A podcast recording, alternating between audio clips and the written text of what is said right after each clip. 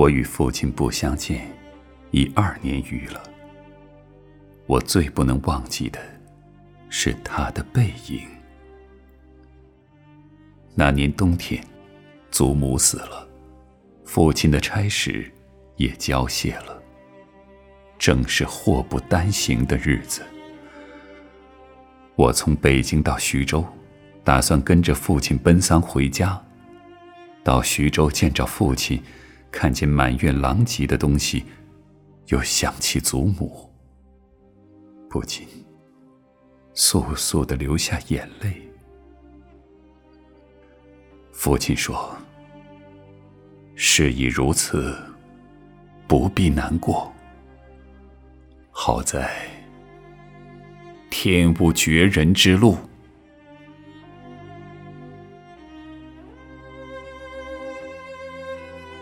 回家变卖点痣，父亲还了亏空，又借钱办了丧事。这些日子，家中光景很是惨淡，一半为了丧事，一半为了父亲赋闲。丧事完毕，父亲要到南京谋事，我也要回北京念书，我们便同行。到南京时，有朋友约去游逛，勾留了一日。第二日上午，便需渡江到浦口，下午上车北去。父亲因为事忙，本已说定不送我，叫旅馆里一个熟识的茶房陪我同去。他再三嘱咐茶房，甚是仔细。但他终于不放心，怕茶房不妥帖。颇踌躇了一会儿。其实，我那年已二十岁，北京已来往过两三次，是没有什么要紧的了。他踌躇了一会儿，终于决定，还是自己送我去。我两三回劝他不必去，他只说：“不要紧，他们去不好。”我们过了江，进了车站，我买票，他忙着照看行李，行李太多了，得向脚夫行些小费才可过去，他便又忙着和他们讲价钱。我那时真是聪明过分，总觉他说话不大漂亮，非自己插嘴不可。但他终于讲定了价钱，就送我上车。他给我拣定了靠车门的一张椅子，我将他给我做的紫毛大衣铺好座位。他嘱我路上小心，夜里警醒些，不要受凉。又嘱托茶房好好照应我。我心里暗笑他的愚。他们只认得钱，托他们，只是白托。而且，我这样大年纪的人，难道还不能料理自己吗？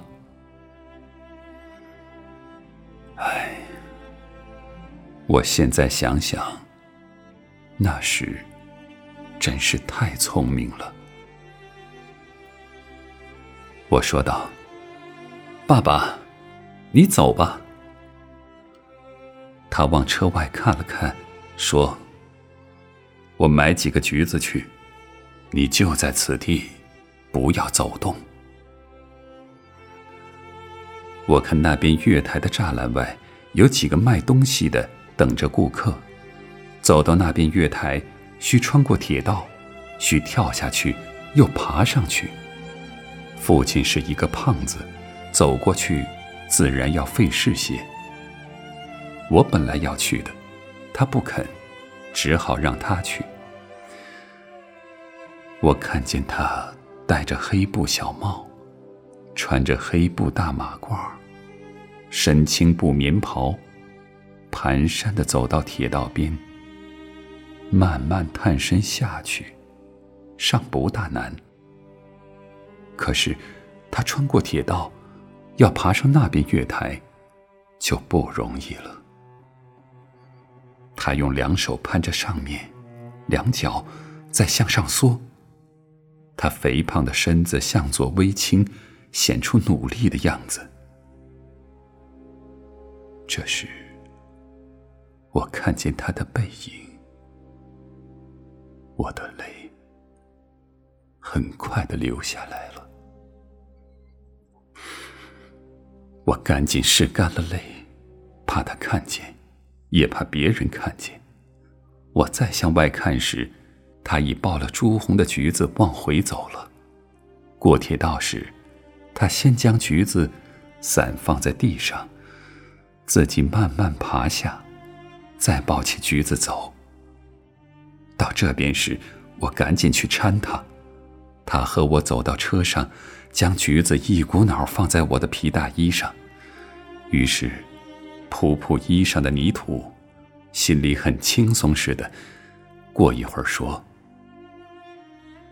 我走了，到那边来信。”我望着他走出去，他走了几步，回过头看见我，说：“进去吧，里边没人。”等他的背影混入来来往往的人里，再找不着了，我便进来坐下，我的眼泪又来了。